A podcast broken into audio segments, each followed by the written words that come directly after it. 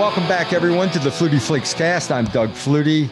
Uh, I think, as most of you might realize or know, I am a New England area guy, a Boston fan, true to all the way down to the Patriots, the Red Sox, the Celtics, the Bruins, and anyone else that plays anywhere north of maybe Waterbury, Connecticut, anything north of there. And I'm a, I'm a big fan. So anyway, my Boston Red Sox are making a run.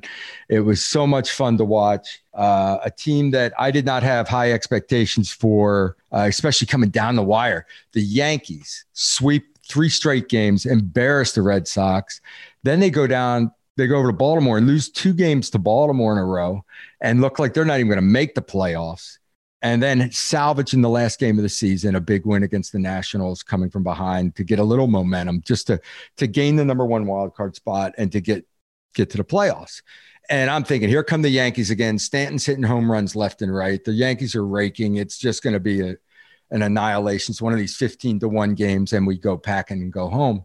Not a lot of high expectation. And son of a gun, if the Red Sox don't just start hammering the ball and, and hit a bunch of home runs and, and beat the Yankees, get by them. So I'm thinking, okay, this is fun. That's okay. We beat the Yankees, but now we got to play the Rays, one hundred five wins, blah, blah, blah. Best team in the A L East all year long. This will end in a hurry and we'll go home, but at least we beat the Yankees. Unbelievable run for the Red Sox, winning three straight against Tampa Bay, hitting the ball. Uh, Alex Cora, as a manager, being there before, recognizing Chris Sale was struggling, pulls him out after only three outs of a start uh, to give his team a chance. Guys stepping up. Uh, Vasquez hitting a thirteenth inning home run to, to walk off. And then again with a big base hit, which was, and it turned into the winning run in the game.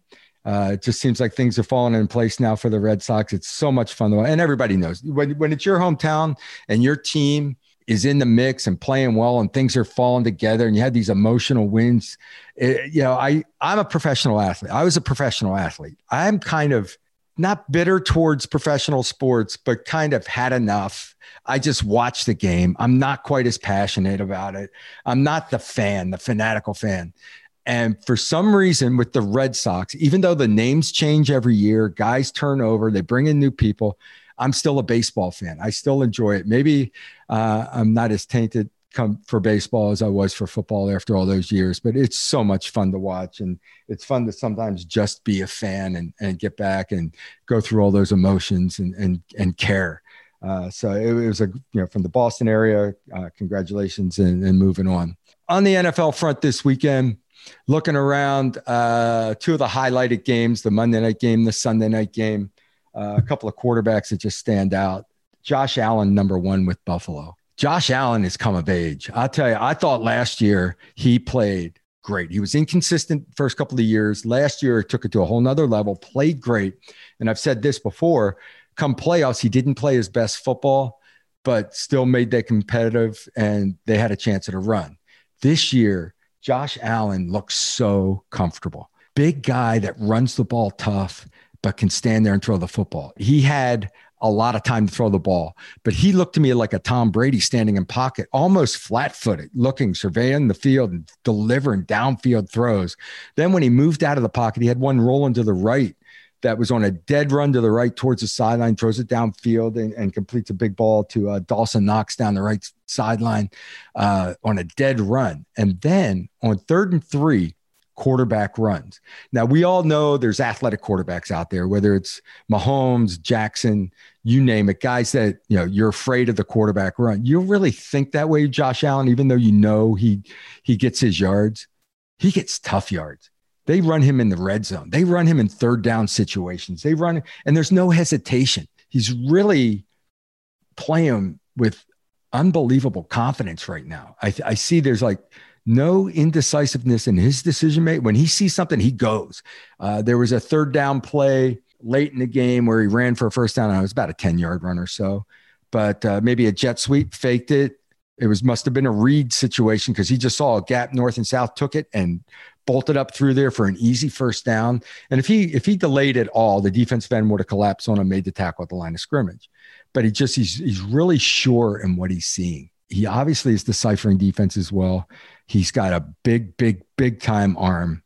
Um, after the game, at the end of the night, Collinsworth is is calling for for Josh Allen as M V P. Well, then you watch the Monday night game, right? And at the end of the Monday night game, They're calling for Lamar Jackson to be M V P. Lamar Jackson. Oh, my God. Yeah, I, you know, these are two completely different guys now.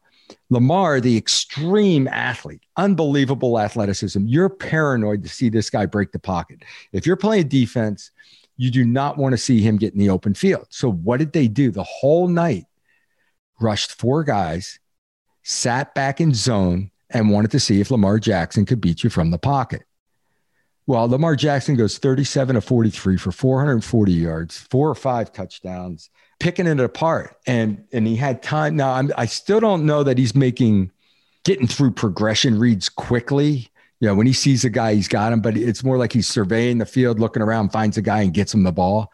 But when it's a four-man rush on, on Lamar Jackson, he's going to have all the time he wants because you are not going to sack him. He's going to slip and move, slide, step up, and and throw the football. He made some beautiful throws up the field as well.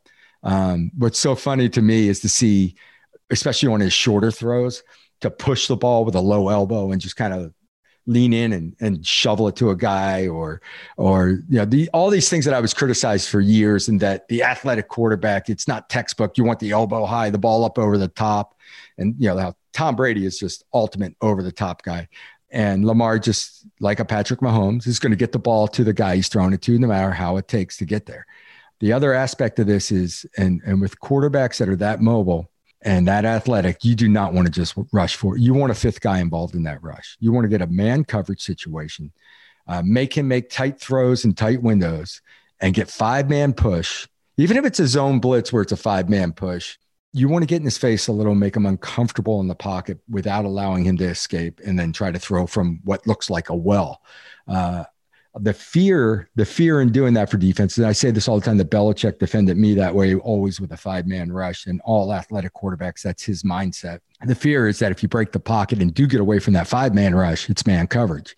All the backs are turned, guys are chasing receivers, and Lamar Jackson's going to take off on an eighty-yard run.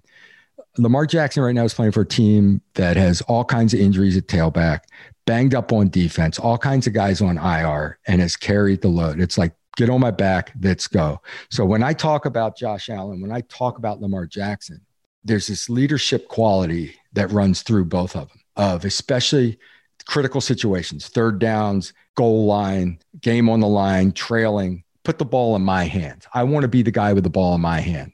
And especially in my C F L days, and I, I go back and, and guys will, they would say things like, yeah, you get to the end of the game and you start calling quarterback draws and quarterback counter and, and running with the ball more and doing, and I never really realized that, but I don't know if it's a matter of trust of others or just realizing your athleticism and your ability to get the job done.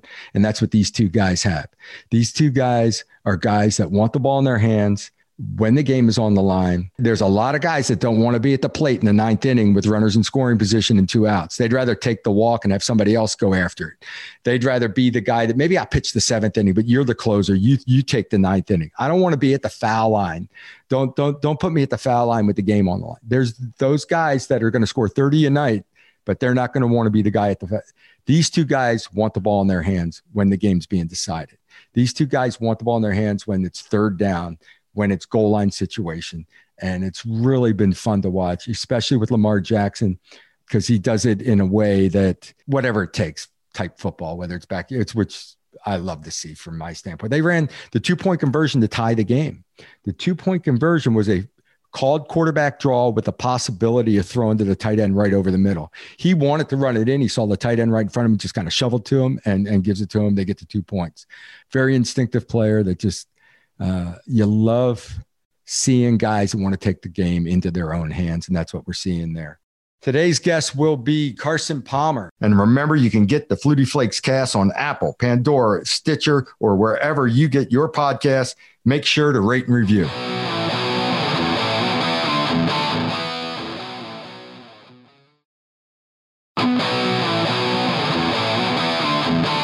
Well, I'd like to welcome my guest, Carson Palmer, aboard. Carson's a Heisman Trophy winner, obviously a part of our fraternity, so we've been crossing paths for a while now, and uh, four-time Pro Bowler, comeback player of the year, uh, with the Heisman, Orange Bowl M V P, you name it, he did it. Uh, welcome aboard here, Carson, to the Flutie Flakes cast. We've been doing this for a while, had a lot of great quarterbacks on here. So I love talking quarterbacking and, and with the guys. Let's talk for a second off the field, though. You're in, you have a new initiative going with Fill the Stadium. Yeah, Fill the Stadium is something that started right when the pandemic happened. Um, basically, Compassion International is a great uh, charity, huge charity that raises money and sends it all over the world to children that don't have anything in very, very uh, impoverished situations around the planet. And a lot of their revenue was generated at concerts and games and church events. And all of a, all of a sudden, COVID happened. We were all quarantined up. All of those public uh, gathering spaces that were typically great places for them to raise money for these kids were shut down. And so we came up with this concept. All these stadiums were going to be empty. This started uh, last football season, and there were seventy thousand uh, is the average size football stadium, and all these stadiums were going to be empty. And the typical family spends, a family of four spends about four hundred bucks to go to the game and get tickets, T-shirt, hot dogs, parking space, all of that. And it was uh, a way we were thinking that you, as opposed to spending that money on your family, um, spend that money and donate to Fill the Stadium initiative. And this initiative, you can sponsor a child, which puts a, a child in that supposedly empty stadium. And we were going to try to, uh, we're trying currently to sponsor seventy thousand kids. And sponsorship goes to a lot of kids that don't have mothers or fathers. They don't have food, shelter, water, uh, health screenings, COVID vaccinations, any kind of access to really anything in third world countries. And so it's a great initiative. I'd encourage your listeners to log on to Fill the Stadium, um, check it out, and find a way. Every dollar counts. A dollar, ten dollars, whatever it is. If you can donate to help these kids in, in need, that would be fantastic. Well, it kind of puts things in perspective. You know, there's a lot of us that, you know, I, I honestly, I felt like I grew up with nothing, and I, I lived low income life, and I knew what it was like to have electricity turned off for weeks at a time or go a couple of days. There's, there's a whole nother level that people just don't even realize. And to, to be out there helping those individuals and giving them an opportunity to do things and enjoy life is a, a fantastic venture. And thank you for doing that, Carson. Yeah. It's amazing. No, I appreciate you letting me uh, talk about it and spread the word. Uh, I guess uh, we'll, we'll jump off of what we saw. I, I don't know, the N F L weekend this weekend. There were I was ranting and raving about how great uh, Josh Allen played and how great Lamar Jackson was last night. What was your takeaway this weekend? What you see out there? Um, well, I watched. I don't know if you had a chance to see the Bengals uh, Packers game. It was just bananas. I mean, I was watching it with my son, and every time a, a kicker came on the field, he was like, "There's no way he's gonna miss. There's no way they can miss this one." I was like, "You're right." He's like, no, he's going to get fired. Then everybody started feeling bad for both kickers. But, man, what a weekend of games. I mean, there's is this this starts the season has been so fun. There is so much competition in the N F L league-wide right now. I feel like it's rare to get the start to a season. I mean, there's only one team that's undefeated. Normally there's a couple guys that have hung on and, and not been beaten by now.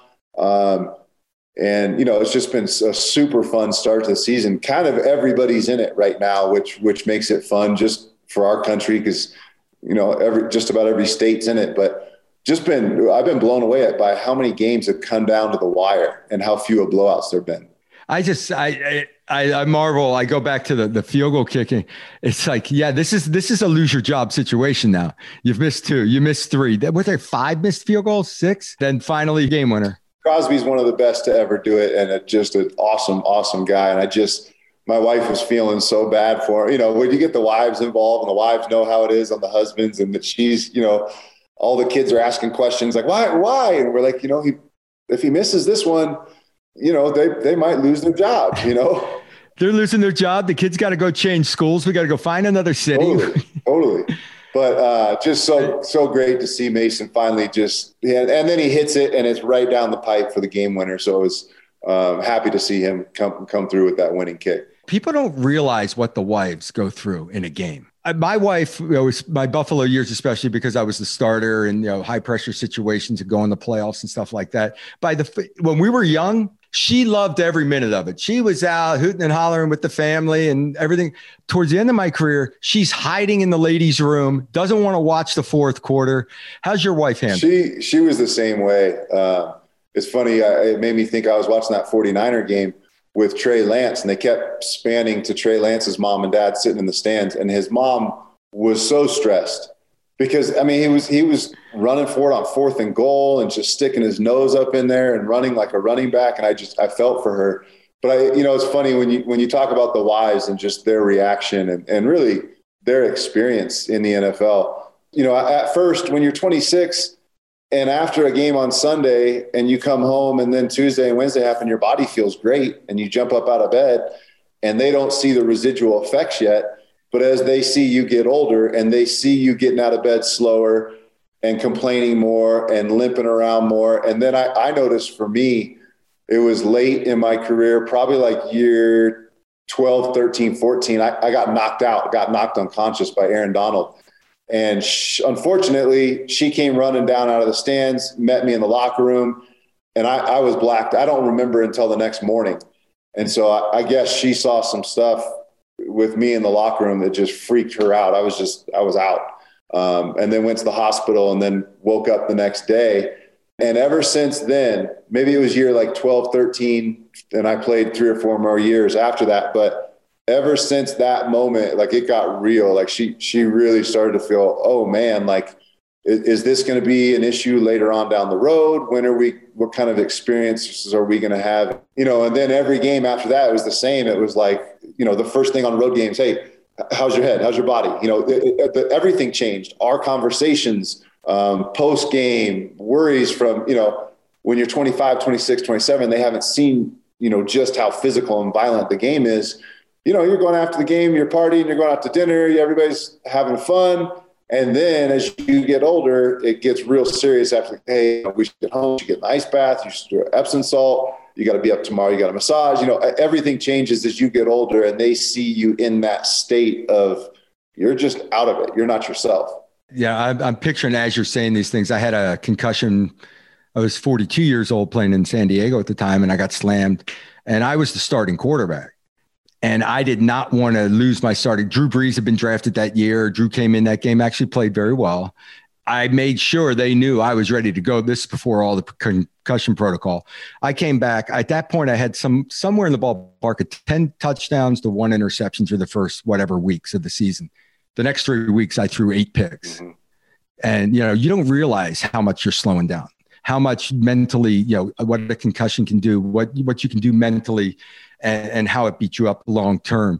Back in uh, twenty fifteen, you won Comeback Player of the Year. What was the injury you were coming back from then? Was that the I knee? I blew my knee out for a second time uh, about midway through the season. To me, when when you have an injury, well, I thought when I was young, if I ever had a serious injury that I actually needed surgery for, I'll just call quits and I'll move on. But the first thing that goes through your mind is, how do I get back out on the field? When can I get back out the field? What what's what does it take?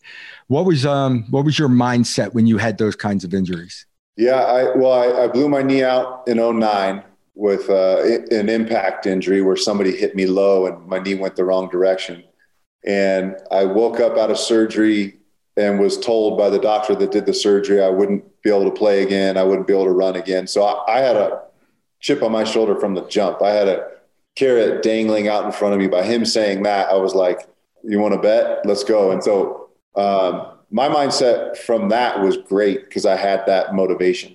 And then and then what was even better was the surgeon came out to the media and said the same thing to the media. Like was like, yeah, he's done. And so then all the media people started talking about it. So I was like, this is great. This is fantastic. Rehab was great. I busted my butt and I came back and started. I, I, I blew that knee out in the playoffs. So in January, you know, mid January. And then my whole goal was to start week one the next year, which no, at that time, nobody was really doing. Um, so I was ultra aggressive with that, with that rehab and, and trying to come back for that week one game. And, and I came back and started that week one game, did it again. I blew out the same knee, a non-contact injury, because I used a three M product, an artificial product, to replace my A C L that had blown out in two thousand nine.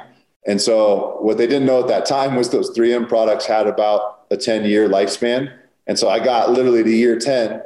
I blew my knee out in oh six and then did it again in twenty sixteen. So I was ten years to the spot, literally. And I was uh, we were ten and one, I think. I was in Arizona, and we were rolling. It was probably the best team I was ever on. We were well on our way. We were playing against the Rams at home, and I just dropped back, and boom, that thing expired. and no, nobody touched me, nobody anything. It just it just snapped. And so nope, time's up. There it is. Ten years done. Exactly. Like clockwork. Um, and so my motivation coming from that was great because I was I was older at the time. I was thirty-four, thirty-five. And so then I had people say, oh, he's too old. He can't come back. And so that was great motivation. That, that was all I needed was another group of people saying blah, blah, blah, blah, blah. And so I just read it all and I ingested it and fueled my fire. And I came back and had a Pro Bowl year and we had a really good team and went to the N F C Championship game and, and kind of vindicated myself and felt like I vindicated myself because that's all you need. I mean, you know, you need a couple people just say no or you can't. And I had it. So I, I was very fortunate in that situation, having that kind of ulterior motive to come back stronger than ever. It's amazing how that motivates you. And I was, you know, all, all my career, I was too short to do what I was doing and I can't make it in the N F L. And and I remember hearing Steve Grogan make a comment. Steve Grogan played with the Patriots in the seventies and then into the eighties. Um, you know, that why is Doug still playing at forty-two, forty-three? He's still trying to prove himself. You're still trying to tell people that uh, we're saying no, and that's all you need. And that's what I had when I came back from the C F L to the, to the N F L. I had that motivation, that chip on my shoulder, and it, it motivates you on a daily basis. You know, we talk about all these injuries and we talk about things you got to fight through. We talk about, you know, situational stuff that if you can walk, you play, and you're just motivated to get back on the field. And I, it drives me crazy now because I, I sit with people that are putting bets on games or whatever, and they're swearing it. Like when Crosby missed three field goals, right? He doesn't know how his wife is living and dying with every moment and how the how much time and effort has gone into this. Do you see your buddies or friends, the guys you hang out with when they're watching games, do you see them watching it differently because of fantasy football now? I, I know they do, but they're real careful around me because they know – You know, you, that's like going, you know, you can't go and tell somebody about their business. Oh, he should have run a post. Really? You sell insurance. Like, you know, where, where did that come from? Um, so all, all my buddies that I do watch football with, um, they don't really talk. They just want to hear me talk. What, what are they looking at? And I, I love, I, you know, that it, I love watching the game now. I'm a fan. I've always been a fan of the game. Um, and I like, I, I sit there, I've got a twelve year old son that, that I coach his seventh grade team, and we're watching, you know, uh, coaches cuts, you know, the vertical and, and the horizontal version. So you can see the whole field and see everybody. And so I'm always talking it and, and kind of, this is why, and that's why, and, oh, they're about to do this. And my buddies keep their mouths shut, but it has changed. And, and I, I don't know where I stand in the fantasy football, changing the game. Uh, I mean, there's so much change right now. College guys are getting paid. I mean, everything is just warp speed happened, you know, and it, twenty years of stuff happened in eight months, but it will, you know, the whole sports betting thing will turn people on to football. It, it'll, it'll broaden the game. It'll stop people from in Boston, just watching the Patriots, to tuning into the West Coast and watching, watching the, the Cardinals, the Rams, and the Chargers because they got some sort of vested interest in that game. So I'm all for the game expanding. I'm seeing it shrink. I, I can't stand it. I'm seeing fewer and fewer kids play. So I think we could use something that'll generate interest and get more people into the game. Although it seems like just about everybody's involved in the game. I'd love to see some more interest, less kids playing soccer and mountain biking riding and more kids playing football. Yeah. So what, what's your take on the uh, college players and the name and likeness thing? Yeah. I mean, I obviously you were, you and I were probably guys that could have really benefited from that. Yeah. I mean, I, I wouldn't have changed my experience. It made me who I am. I mean, we scraped by. We lived in a total dump. There was like eight or sometimes fifteen of us living in one dumpy house with rats. And I wouldn't, I didn't even, we, I shared a room with Matt Castle, who, you know, Matt.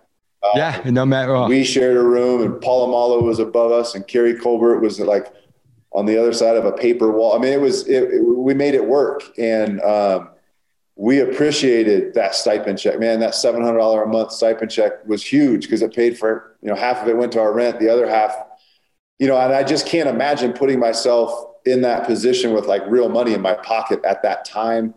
So I, I have a difficult time with it. I personally wouldn't have traded anything because that's part of me, who I am today. But the flip side, I get it. I mean, I, I, I'm not saying they shouldn't. I get it. I mean, you're seeing these coaches and these universities pull in a lot of money. I, my, my biggest fear is, so so my younger brother went to U T E P, University of Texas, El Paso. Every once in a while, they'll get a player that was kind of being recruited by Texas A and M or Texas or, you know, Houston. And and I worry about schools like that, like schools like Boise State. I, I live not far from Boise State. And when Boise State and U T E P have to compete with the alumni and the money available in bigger cities, maybe maybe bigger, you know, donors, however that all works, because who knows how that money's going to change hands now. I mean, there's no way to patrol it now. The Alabamas, the Clemsons, the U S Cs, the Stanfords, the all those schools with massive endowments, Boston College, they're going to have a better crack at getting kids that are looking at U T E P or Boise State or another school, that, you know, Marshall or, you know, a smaller school that doesn't have that same kind of funding. And I just worry that the discrepancy between the level of players they're able to recruit gets, that margin gets wider and wider. You know, but like I said, I mean, I, I, I wouldn't change my experience. I'm assu- I'm assuming you're in the same boat. I mean, you look back at what you went through at B C. I mean, you, that's part of who you are. That's part of what was ingrained in you at that time, I would assume. Yeah, no doubt about it. I, I wouldn't change anything for the world from my experience. And, uh, you know, I, I just think it can create the haves and have-nots even to a more extent than it is. I mean, we still see, we see Alabama, Clemson, Ohio State at the top of the list every year. And it's going to, I think, continue that. You know, there's going to be this elite group of, of schools that have the ability to get the guys they want and promise them certain endorsements. You know, all the power to the kid to be able to put some money in his pocket. But like you said, be eighteen to twenty years old and have a, a good sized check somewhere in your account and be able to, I, it, it, that's a little scary as far as um, what would you have done? You know, campus what life. Would you have done in college with like ten grand in the bank, and you know, like that ten grand could probably get replenished like next month. I mean, can you imagine what you had done in college? Uh, uh, yeah. You know what? You start buying stuff. You start, you start buying stuff you don't need that actually probably costs you more money in the long run. And, and cause I mean, I had nothing going into college. I, I said this one before on the podcast, like I was so happy when I got to college that I got three real meals a day and I could eat when I wanted to. That was like a big deal to me. I didn't need twenty bucks in my pocket to go to dinner, or I didn't need twenty bucks to go to a movie. I didn't, everything I needed was on campus to me. I did. I couldn't imagine having, having the extra cash in my pocket at that time. No doubt. How's U S C looking this year, and what's, what's their situation? Or are you still close with this? Yeah. Team? Yeah. Uh, it's a struggle. I mean, we're just in a weird phase right now. I, I just was at the game this last Saturday. We got blown out by Utah, which hadn't happened since like nineteen twenty-nine. So we're, we're, you know, it's a struggle. Um, you know, there's some silver lining. I mean, we, we are in a good position by opening up our, our head coaching vacancy when we did, which was a couple weeks ago. They've already started vetting. They've already started working it. Word is out. I mean, there's no, there's some N F L guys that are talking about it and looking at it. I'm sure being open this early, there's some, maybe some retired guys that took a step back from the game that are bigger names that are, that are talking about it. And, you know, it's not a rushed decision. You fire a coach after the season, and then all of a sudden people start thinking about this. Job is being thought out, thought about right now, from the N F L to the college rankings. I think it's one of the top two or three most attractive jobs um, in the country. You know, you've got history, you've got tradition. You play at the Coliseum. They just revamped the Coliseum. They totally redid all the facilities. The weight room is up on, you know, on par with all the S E C schools. And we're in Los Angeles. I mean, there, I, I can't tell you how many guys I played with in the N F L that would come up to me from Florida or Georgia or Ohio or uh, somewhere in New England and just be like, man, I wish S C would have, what was it like? You know, how was it? So there's an intrigue. Kids want to be in L A. I mean, you're right down the street from the Staples Center where the, you know, the Lake Show is, and LeBron and Hollywood. And, you know, there's all that, which can be distractions, and it's not for everybody. It's not for every coach. It's take, it's going to take a very specific type of coach. You got to be able to deal with powerful boosters, some of the most powerful men and women in business. You got to deal with the L A media. There's no slipping into press conferences with fifteen men and women. And there's every press conference is one hundred fifty deep. You've got expectations. Pete Carroll set the bar as high as you could set a bar. I mean, that that's what people expect. That's what the Trojan alumni expect. It's just a polarizing position, you know? So, so there's a lot of hair on this job. It's not for everybody. Um, it takes a very special and unique individual, but I just like our positioning. I like where we are in the hiring process. You know, we've got, you know, a good young quarterback in Jackson Dart that a coach that's elsewhere can get excited about. They've had good recruiting classes. They just haven't performed and executed. So, I mean, it's, it's, I think it's an intriguing, an intriguing job. I think it's worthy of a look from just about anybody and everybody out there. Uh, so I'm excited to see who we end up hiring. Well, along the college football ranks, uh, congratulations on the induction in the Hall of Fame this year. Thank you. Uh, that's really exciting stuff. And uh, what's it mean to you? You know, I, I don't know how you felt going to college, but I never, it never crossed my mind. Like, you know, when I was eighteen and I got to U S C, I was thinking about a Pac ten championship. It was a Pac ten back then. But I was thinking about, you know, a national championship. I was thinking about being an All-American and, you know, Heisman Trophy. It was never fathomable to think, oh, and the Hall of Fame is on that list. I just didn't, for whatever reason, you just don't at eighteen. You don't think that. I didn't, at least.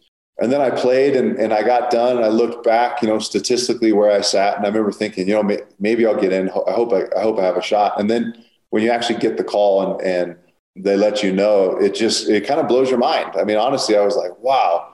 And then you hear all the stats. I was rattled off, like less than zero point one percent of all college football players make it. You know, it's, it's a unique and tight fraternity of, of um, the best to ever do it. And I'm just truly humbled and really mind blown by it.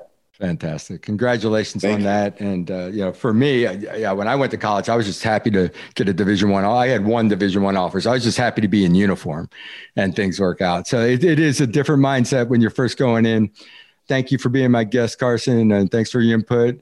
Good luck with your endeavors and, and filling those stadiums. And thanks for all you're doing off the field. Doug, I appreciate it. Thanks for having me on, man. And, and thanks for letting me talk about Fill the Stadium. I appreciate the time.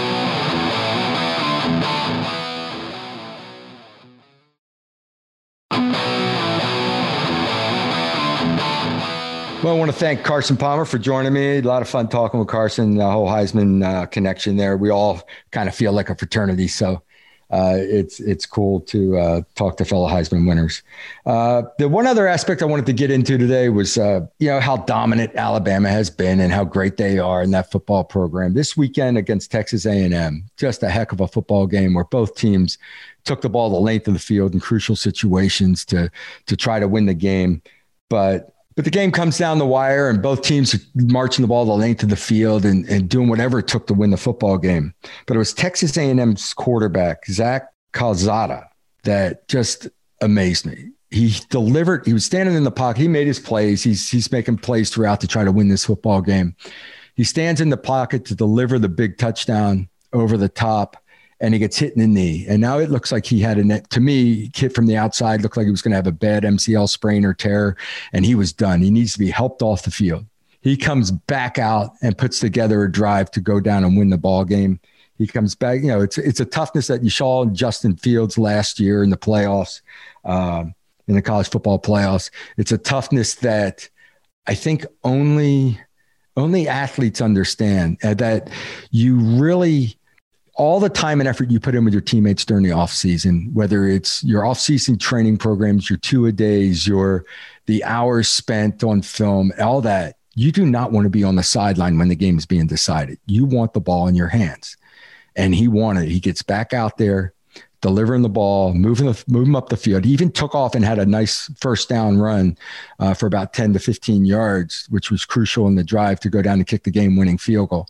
And it just shows – what athletes can do. And you never know what you're capable of as an athlete. You really don't until you're in those situations, playing hurt, playing in uh, pressure situations, playing on a national stage, and all these things are happening. And then you're throw on top of that, that you get hurt. You just, you just reach down deeper and find a way to get it done. And that's what he did. He moved them down. They wind up kicking the field goal.